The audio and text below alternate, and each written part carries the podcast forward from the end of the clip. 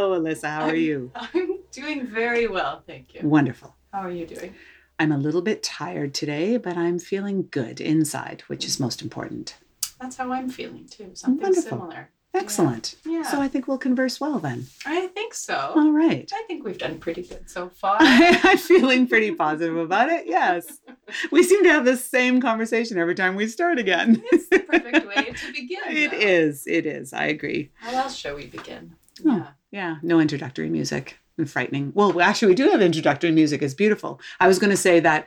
And now we have Alyssa and Sarah, and they will discuss the topic of today is what is it? Personal health and well-being. Oh, I like that. It's a little different. Yeah, I like that. Okay. Other territory we've ventured Yes, into. I I agree. So personal health and well-being. And do you have any particular tangent you would like us to begin on? Um, we've talked a lot about how to take care of oneself, Mm-hmm. how to listen to the needs Mhm. that you are having, how to attend to them. There are more specific situations that you Mhm. might find yourself in, uh, ways of overextending yourself, Mm-hmm. um, how to negotiate when there are people, groups, Mm-hmm. Authority figures. Yeah, demanding of you a certain action that may or may not be good for you. hmm Yeah. And how do you really delineate your what you can do and what you cannot do? Yeah, I I I feel pretty um, strongly about this because I feel as though it's a very common problem and very current problem, and I think it comes up a lot. I, I I know it comes up a lot in the professional world, but because it is a job and there's a certain understanding of an obligatory response to your job, and if you are injured, you try your best to work through that injury to a certain degree, and then you eventually have to say, I, I need to get better. So you and your director, uh, if we're talking about a dance job, because we are being quite specific right now, you discuss, listen, this is this is my course of therapy. This is how long they these are the modalities I'm using. This is how long they prescribe at this point, which of course is, you know, a, a little bit of a, a wild card guess, but one hopes it's within that parameter anyways and then you either have suspended pay less pay understudy step in you you take on another duty within the company structure quite often that happens in the smaller companies you'll help set things and you'll just be there in a school setting in a training setting i feel as though there really is this vacuum this gray area where as a well-trained dedicated student there's an understanding and an expectation for you to show up, uh, show up as healthily as you can, maintain your position within groups, um, maintain your position within classes and class structures, especially if one's working towards a syllabus uh, and exam outcome. But I think once something happens that creates an interruption, such as a sudden injury or a, a a lot a lot of the time I see onset of a chronic injury that suddenly has gotten so bad it's actually preventing normal movement. And I feel that everything kind of halts and I feel as though a lot of the younger students are just they're terrified to admit that it's happening and it and I can kind of kind of understand how they feel because in my upbringing, my dad was so unable to deal with sickness. He, he came from a very healthy, strong constitution family. They didn't get, you know, your average colds and flus very often.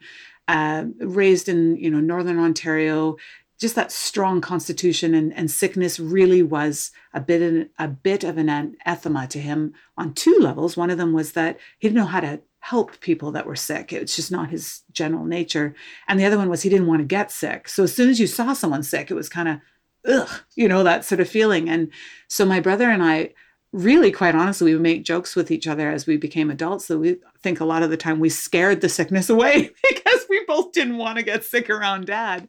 And I mean, we were we were definitely healthy, and we were lucky to have a lot of uh, what would now be called organic food and organic upbringing. But it was just the way we lived, and we didn't get sick very often. And when we did, it was kind of a really big deal in the household. A big deal was made about it. It was, you know, you kind of felt like you were being, uh, what's that called? When you're, oh, you're, uh, you're contaminated, so they put you in Quarantine. quarantine. That's right. So it, it it was something you really didn't want to have happen. So when I see these young students with that look of slight terror in their eyes that they don't want to admit that they actually are limping and they can't get past the limp, and how are they going to tell the person eh, who is at the front of the room or the person who they consider to be um, the the person in power? And sometimes, not often, but sometimes it is their parents as well. I, I feel like they automatically their first thought is I'm letting everyone down. And I I guess what I need to get across is is that if you went out and purposely fell off a curb wearing high heels in the pouring rain and lay there in a you know torrential downpour and let yourself get into you know double pneumonia after you had already contracted a third degree sprain from falling off the curb. Yeah you sure did let yourself get into that. It's a Hollywood movie. exactly it certainly is. But more often than not it was a sheer accident. Mm. It was happenstance. Possibly it was chronic from being overtired and and overworked and possibly overextended which uh, obviously is a, a bit of a problem as well. Maybe maybe it was brought on because one's physical constitution was not at its height of health because of not eating well enough. There are a lot of mitigating factors for sure but i think more often than not what i see are accidents. And the accident unfortunately reveals um, an injury that can't be quote unquote worked through and the first thought is how do i let anyone know this and I really feel that the best way is the way that is sanctioned and approved of in government jobs around the world, and that's with a medical note.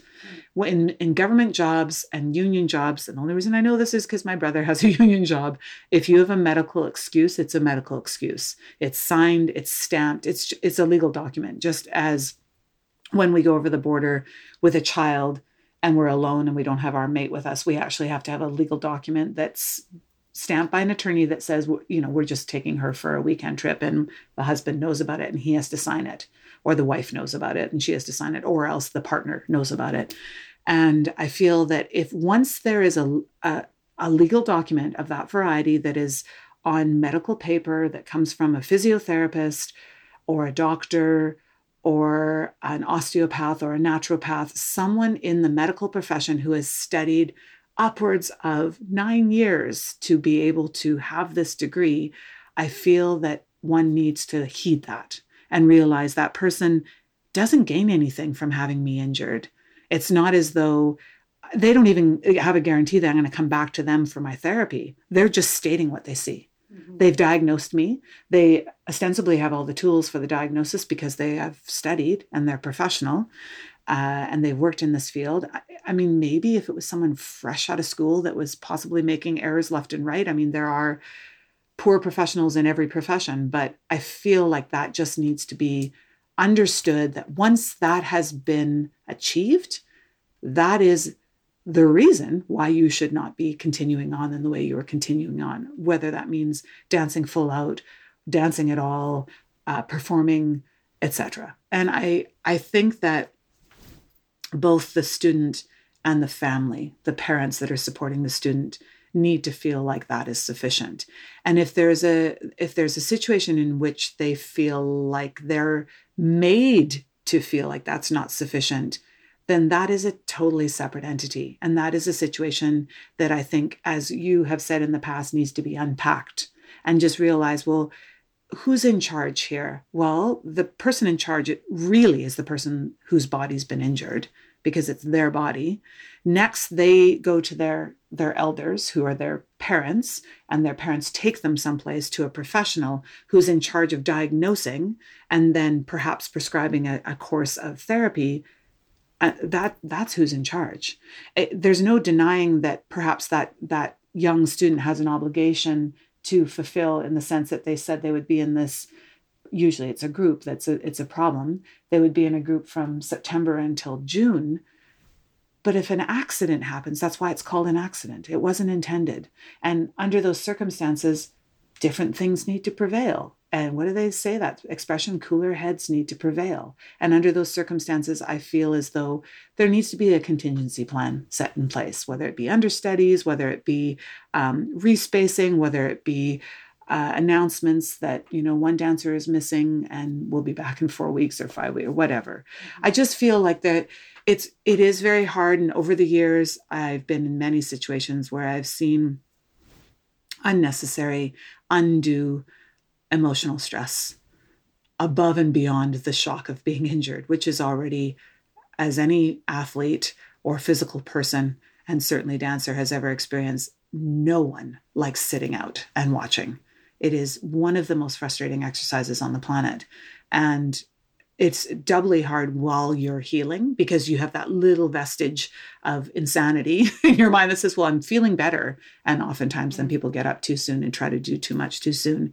So I feel if the climate of the environment that someone is working in, I feel if the climate is of such a variety that it it makes one self-doubt and it makes one doubt the entities that are supposed to be who we turn to in professional circumstances to diagnose us and help us heal, then I feel like we're running into problems. And I feel like, you know, in in some countries, particularly the states, uh, any situation that has minors being looked after by an authority figure has the possibility of liabilities and lawsuits. There's a lot of insurance companies that take care of that exact thing because it's not remotely unheard of. There's many a precedent been set in which a parent has turned around and sued a studio director or a teacher. For causing harm to their child, sometimes irrevocable harm.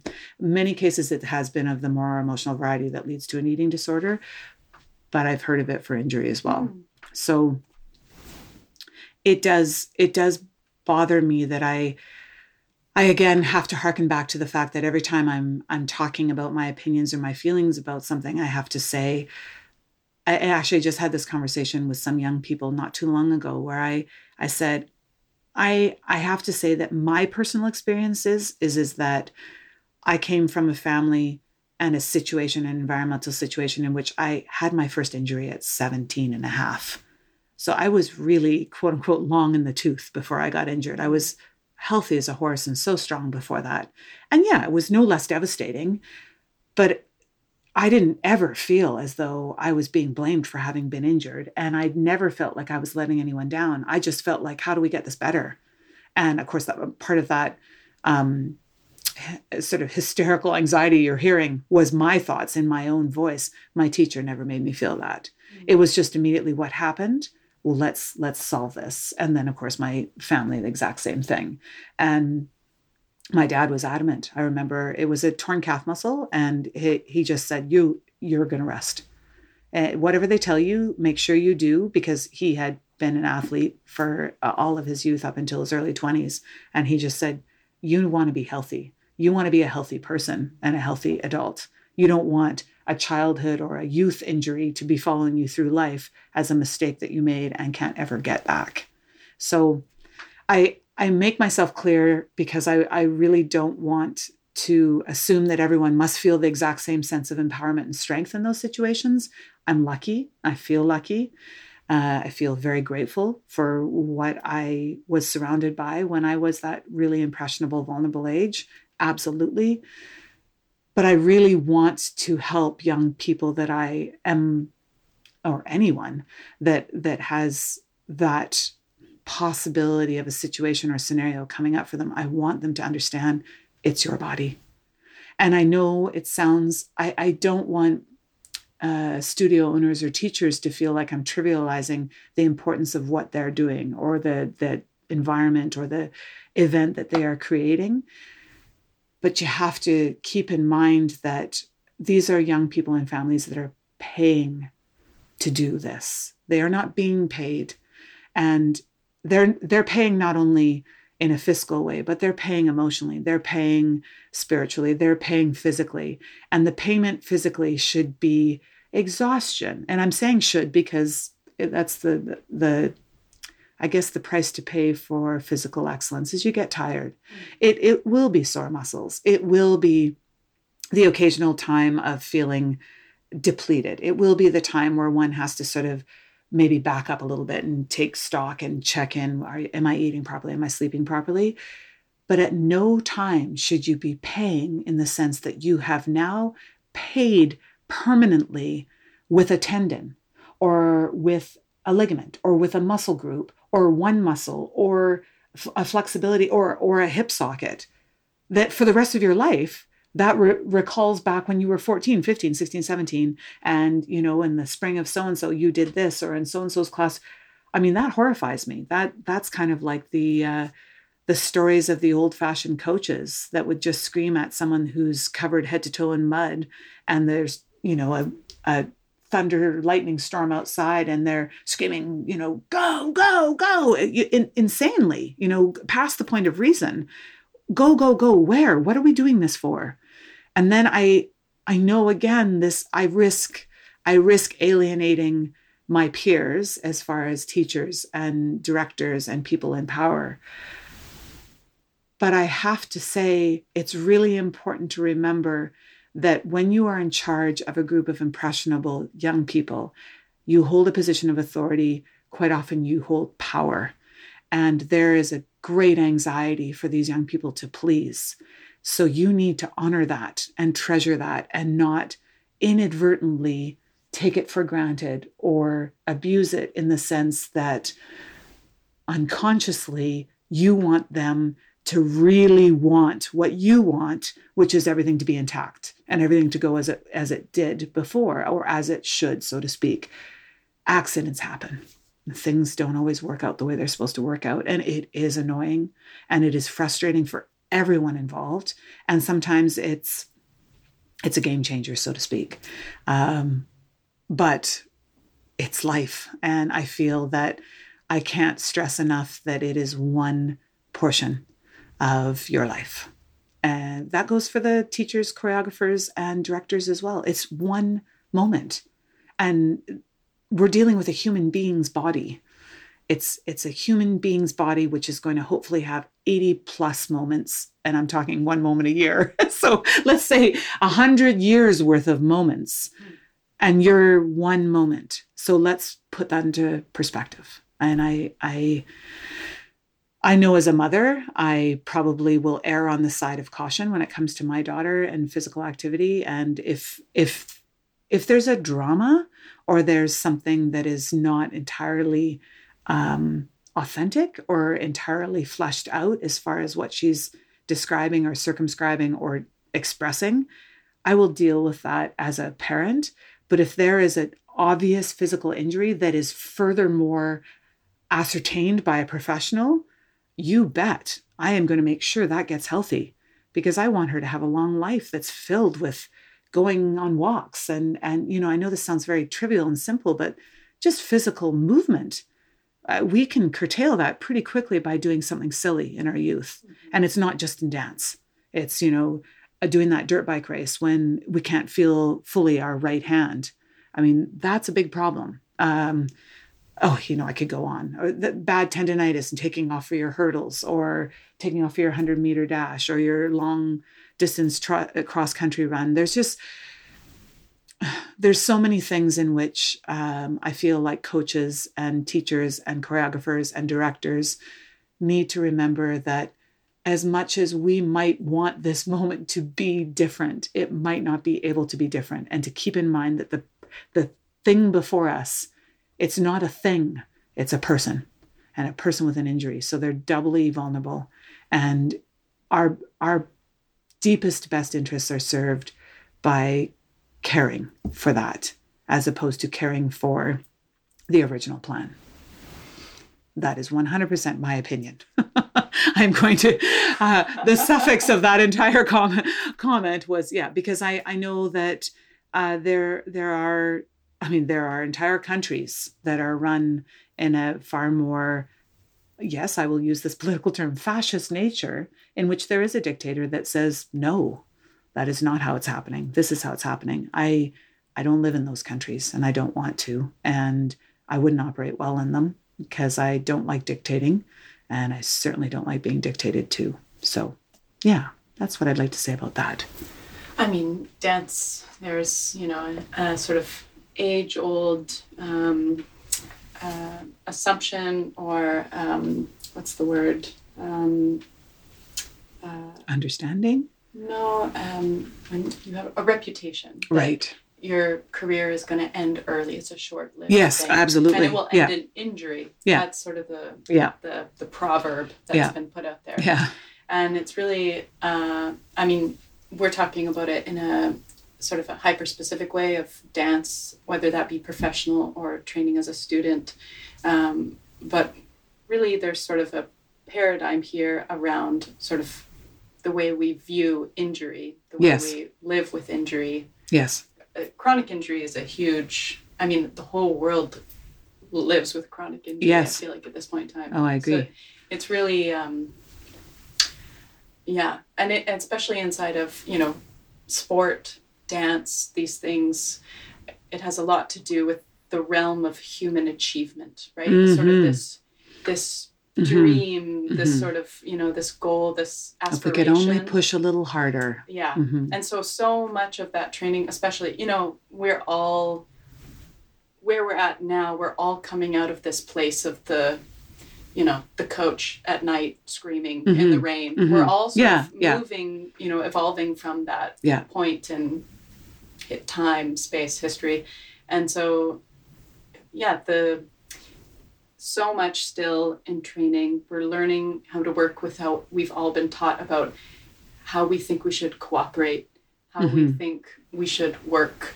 how we think we should accomplish Right. push, right. overcome Right. and and that is a big part of it is learning how to accomplish learning how to overcome certain things Yeah. that is a big part of it Yes, it is. Yeah, Mhm. it is. And I feel, I, f- I feel that maybe this is a good time to actually segue into one thing that I, I do know specifically about myself is that I have had a very clear understanding of my own awareness of myself from a very, I, I actually indescribably young age. I, I'm not sure when it started, but I always was sure of myself. Does that make sense? You know, and when I say sure of myself, I don't mean I know I'm the best or I th- it, it had nothing to do with anybody else. It really was about myself. So if I was ever in a situation in which that integrity was questioned, which is where I feel like this injury thing quite often goes, I I mean, I would be affronted and offended as though if I say I'm injured, I am injured. Mhm. I mean, I know myself so well, and I have nothing to hide.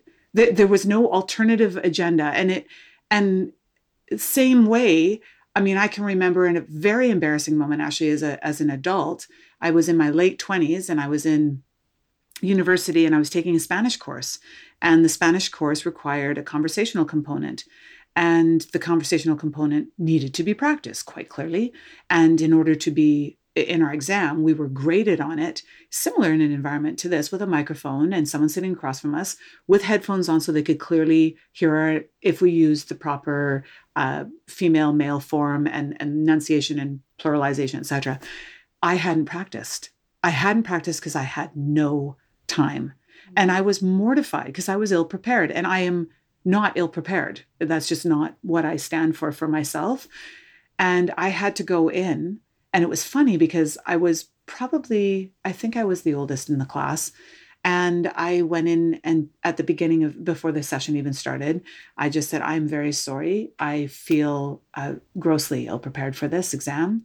And I, I'm not asking for an extension. I'm not asking for mercy by any means. I understand it's a university course, but I, I'm just apologizing ahead of the time because I will not sound at all like I am uh, excelling the way I like to sound and and I didn't. I, I really didn't. And it was funny. I watched the the professor happened to be a female, and I watched her take in my information. And the class was primarily young, and I watched her digest my information as though I was just yet another person giving an excuse for being lame, so to speak, um, or being uh, inefficiently prepared or insufficient in excellence, etc. And I had a split second where I, I it definitely went straight to my ego.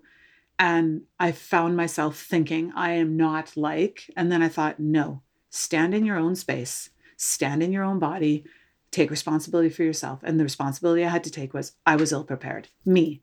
Whether or not she's going to think that I'm making excuse, I'm the one that's going to get the grade. I'm the one that's going to see that that uh, spoken portion of the exam and realize, oh, I could have done better, but I didn't make slash have the time. So I can speak to what it feels like when you have that moment, that split second moment where you feel like you're letting someone down by laming out. I'm using a really old expression, I gather. Uh, however, for the most part, the awareness that I had in myself was so clearly guided by, hey, if if I tell you that something's going on that's not going to allow me to perform my best at whatever it is I'm about to perform at, it's the truth. And it's the truth right now and that I'm going to do my very best.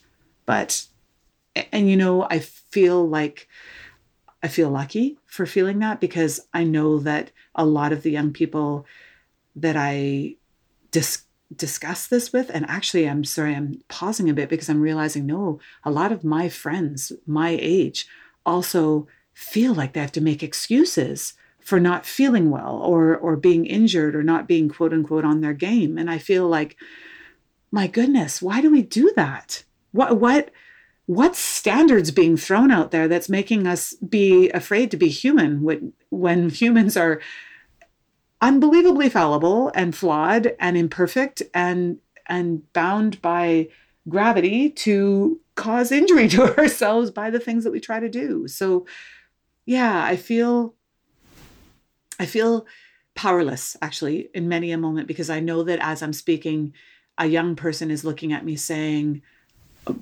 thank you Sarah for believing in me and thank you for understanding that I'm hurt and I know they're also thinking but no one else is going to understand this. And so I'm going to have to just grit my teeth and go ahead with it. And again, that, that I, my role, I feel, is it to empower. It's to give people a sense of their own self and a sense of their own state of being and a sense of clarity about all of those things and a sense of strength in in expressing them my role is not to interfere or to recreate or to step in and be them for a moment because that's not doing anybody any good. Because, yeah, like I've said before with friends, well, I could certainly um, express this for you, but it's me expressing it. So it's going to come out differently and it won't feel right for you. And I feel like sometimes I just want when when someone's ex- expressing an injury or a sickness, I I just feel like it's it's one of those moments where, yeah, I would love to fast track to my medical degree, my naturopathic degree, my osteopathic degree, my physiotherapy degree, and hand them a note that covers every single subject and say, you're, you're okay. But then when it comes down to it, if that person, that person who I'm handing the note to, doesn't feel comfortable knowing that they're injured or that they're incapable of doing what they think they're supposed to be doing, it doesn't matter. It doesn't matter how many degrees I have and I'm handing them. Does that make sense? I mean, I can get into a whole thing here. Yeah. I, there's a whole, you know, um, yeah. I mean, uh, it's a whole other tangent. But yeah, we live in a, a capitalist society where bodies have been commodified about what they can do, not who they are, and it's yeah. completely ableistic and all sorts of things. That's a whole other thing. I'm not I sense some passion there. but I have feelings about that yes, too. But yes. that is my own opinion. Um, but you know, yeah, we we distinctly live in a culture where we are taught that our value a lot of the time has to do with how often we can say yes or we do say yes, yes. and not how we say no. Yes. And, and we're and we don't particularly live in a culture that um, is a humanist no culture. No. Where even in a corporate setting or in a professional setting, yeah. we're able to deal with humans as humans. I do have to say though, because I've been in situations, you know, in studio training, in a pre professional setting, in a professional setting, where I've dealt with injury and had to communicate my ability, current ability, or my needs. And I, I want to talk about how to, yeah, how to communicate those because that has always been, you know, I can think of multiple situations. There, you know, I think of a contract which was a number of years ago now, but I ended up with a, a staph infection in my knee. Mm-hmm. We had maybe a month and a half of rehearsals before the show, Yeah. a week of shows, and I was a primary role in the show, and um, I knew that I I need obviously needed to take a few weeks off. I Yeah. would still be in rehearsals. Yeah. I essentially ended up kind of rehearsal directing and Yeah. um, still being very present and Yeah. involved. But there was it created a lot of anxiety around when I would be able to dance again. You know what sort of negotiations this was causing Yeah. and then you know and yeah there's there's this we you, you mentioned this earlier that when you have when something has happened an accident Yes. you know i didn't No, you didn't try to make a staph infection. Yes. um Yeah. you know that there's an an admission of um, that i was being irresponsible with my Yeah. body in some way that Yeah. caused this Yeah. injury to happen Yeah. and yeah and then i'm letting down the group et cetera et cetera et cetera but i I'm in in many of these situations i've been in i know that my i can always trust that my ability to calmly respectfully articulate where i'm at where i think i will be and what i can how i can be realistic with what i can give Yeah. and and really making that clear to the person that needs to know Yeah. has has really saved me a, a whole lot of Stress. stress. Yeah. Yeah. Yeah. And not that it wasn't stressful. It was still Yeah, stressful. of in course many, it is. Ways. Yeah. Um, but yeah, I don't know that that admission or that you know the perceived admission of of irresponsibility is Well, I think I I I totally agree and and appreciate everything you said because I feel like that it fleshes it out into a, a professional aspect and also the the greater aspect of that, like you said, that admission of guilt. I think that the young people don't even really realize that that's part of what they're dealing with. And depending on how they're communicated with, sometimes they are actually given a, a comment such as "you always get injured" or uh, were, "did you land it right?" or you know things that make people feel again like they've done something purposely wrong. And I, you know, I have been on the planet for a long time and I've been around a lot of different human beings and I've been involved in a lot of different walks of life. And I certainly have spent a lot of time in the dance world. And I can genuinely say that I have never known someone to physically injure themselves on purpose. I have certainly known dancers to eat poorly, sleep poorly, smoke too much, uh, drink too much, eat too little, um, have too many relationships of indiscriminate nature, uh, have too low self-esteem, etc. You know, negative, absolutely. But to willfully go across the floor, land a jump that crumples them over and cracks open their, say, fibula, no, no. It's uh, it's something that I think people have to sort of keep at the back of their mind, almost with a sense of humor, and just say, "Oh my goodness." This is such bad timing. It's always bad timing. This is such bad luck. It's always bad luck. Uh, I am so frustrated. It's always frustrating.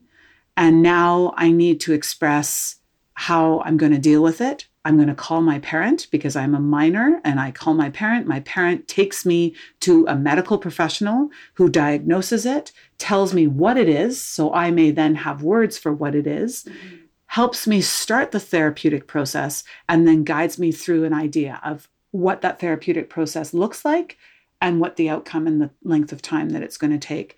Then essentially the words are taken care of all you need to express is that you will be there every day unless you happen to have an orthopedic surgeon appointment or you know a, a naturopathic consultation whatever it might be and you will do your very best to fulfill an obligation to the unit the greater good the group if that means helping an understudy helping space helping just with morale hanging out being there and saying oh guys i wish i was up and standing I, I, mean anyone with two legs that's fully hale and hearty knows that that person's feeling that but whatever it means. I feel that a lot of the time, I feel like there's just, it's, to me, it's kind of obvious.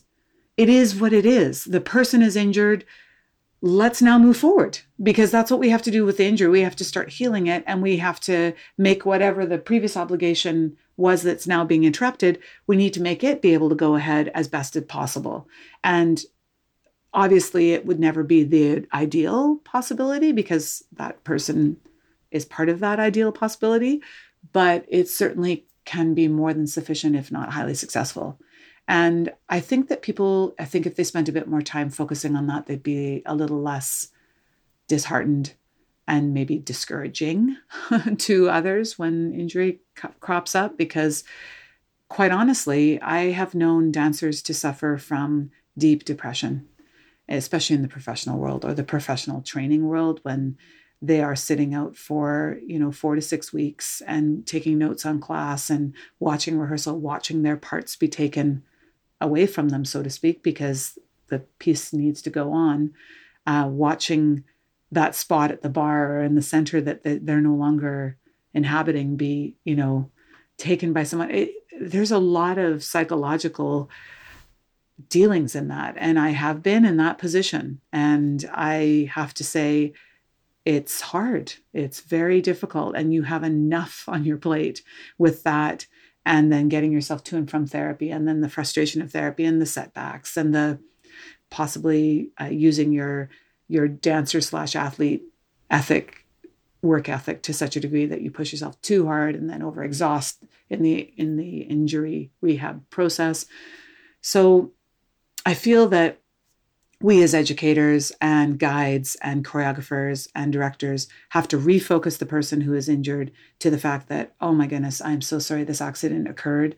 Let's get the first course is let's get you to fill in the blank and let's get this diagnosed and then let's get you start getting healthy. Then now let's look back at what you were a part of. What were what roles were you responsible for and then how we can make that work? Because of course there's probably 12 to 20 other people standing by right waiting for to find out what's going on.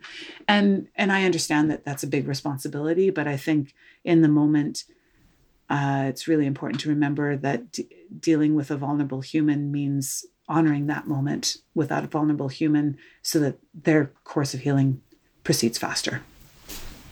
Did, did that address enough of where i felt you were going? Yeah. Okay. You know, how do we be responsible to the injury? Mm-hmm. Yeah. And then to all of it, because being mm-hmm. responsible to the injury is being responsible to yourself mm-hmm. and being responsible to the, sort of the reality of the situation. Mm-hmm. Exactly. Yeah. Which, if we have a hard time even res- accepting that reality, yeah. then yeah. we can't.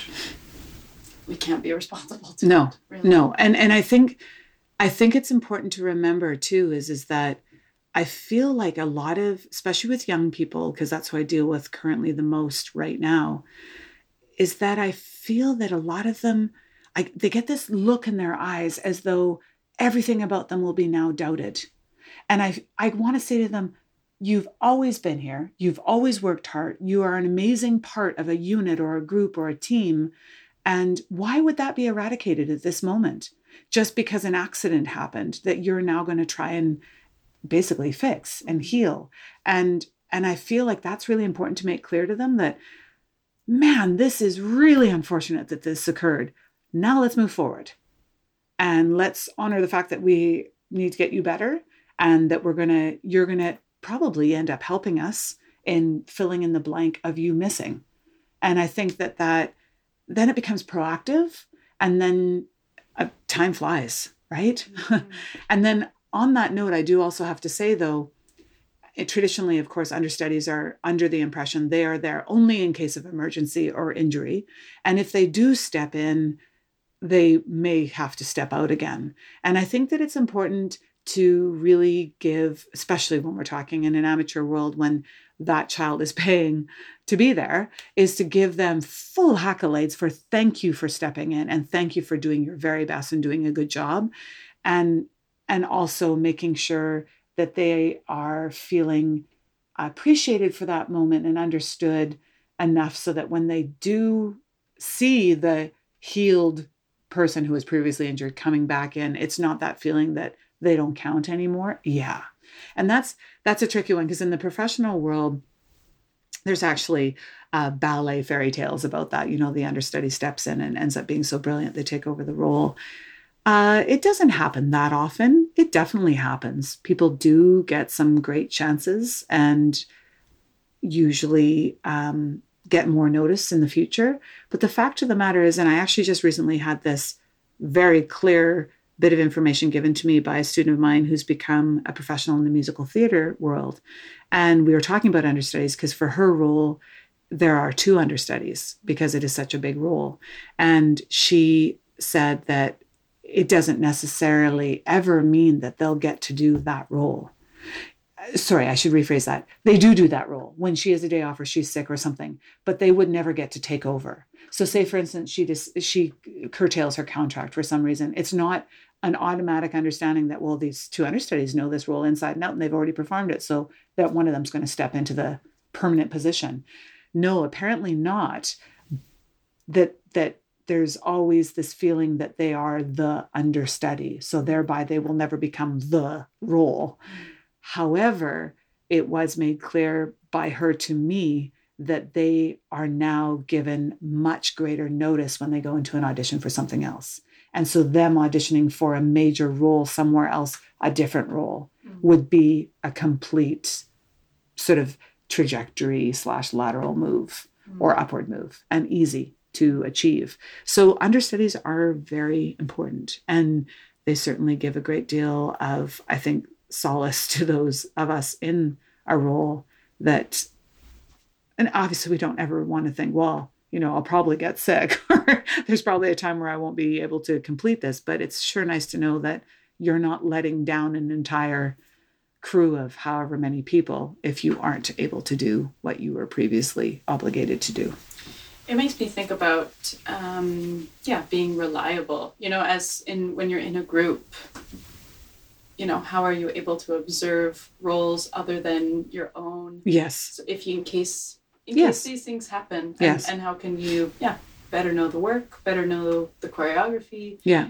um, and support the entire system sort of as a whole um, rather than just you. Your yeah, yeah singular role. Yeah. you know one thing i will say to that is is that translates into every field of work. I think that a lot of the time we are in a particular position or a particular role uh, because it maybe innately is right at the at the, the top of our totem. It is our it is our surface success story. It is how we see ourselves. It's how other people immediately easily see ourselves. But i think a lot of the time we have hidden abilities and talents that we're not maybe as confident or as sure of.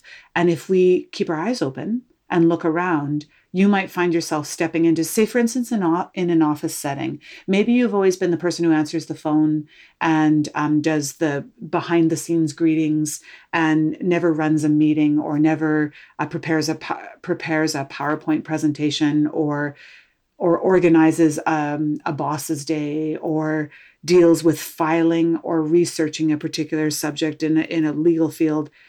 But you may have the uh, the innate or maybe just hidden skills for this thing. And if you keep your mind open to that that could be something that you inadvertently end up doing. And and you either move into that permanently or it further flushes out and fulfills you. And in dance as you and I both know if you are of the type of memory that can look around and you sort of out of the corner of your eye, so to speak, peripherally pick up on someone's role next to you, or if you can, you know, get a basic idea of where everyone is in the space.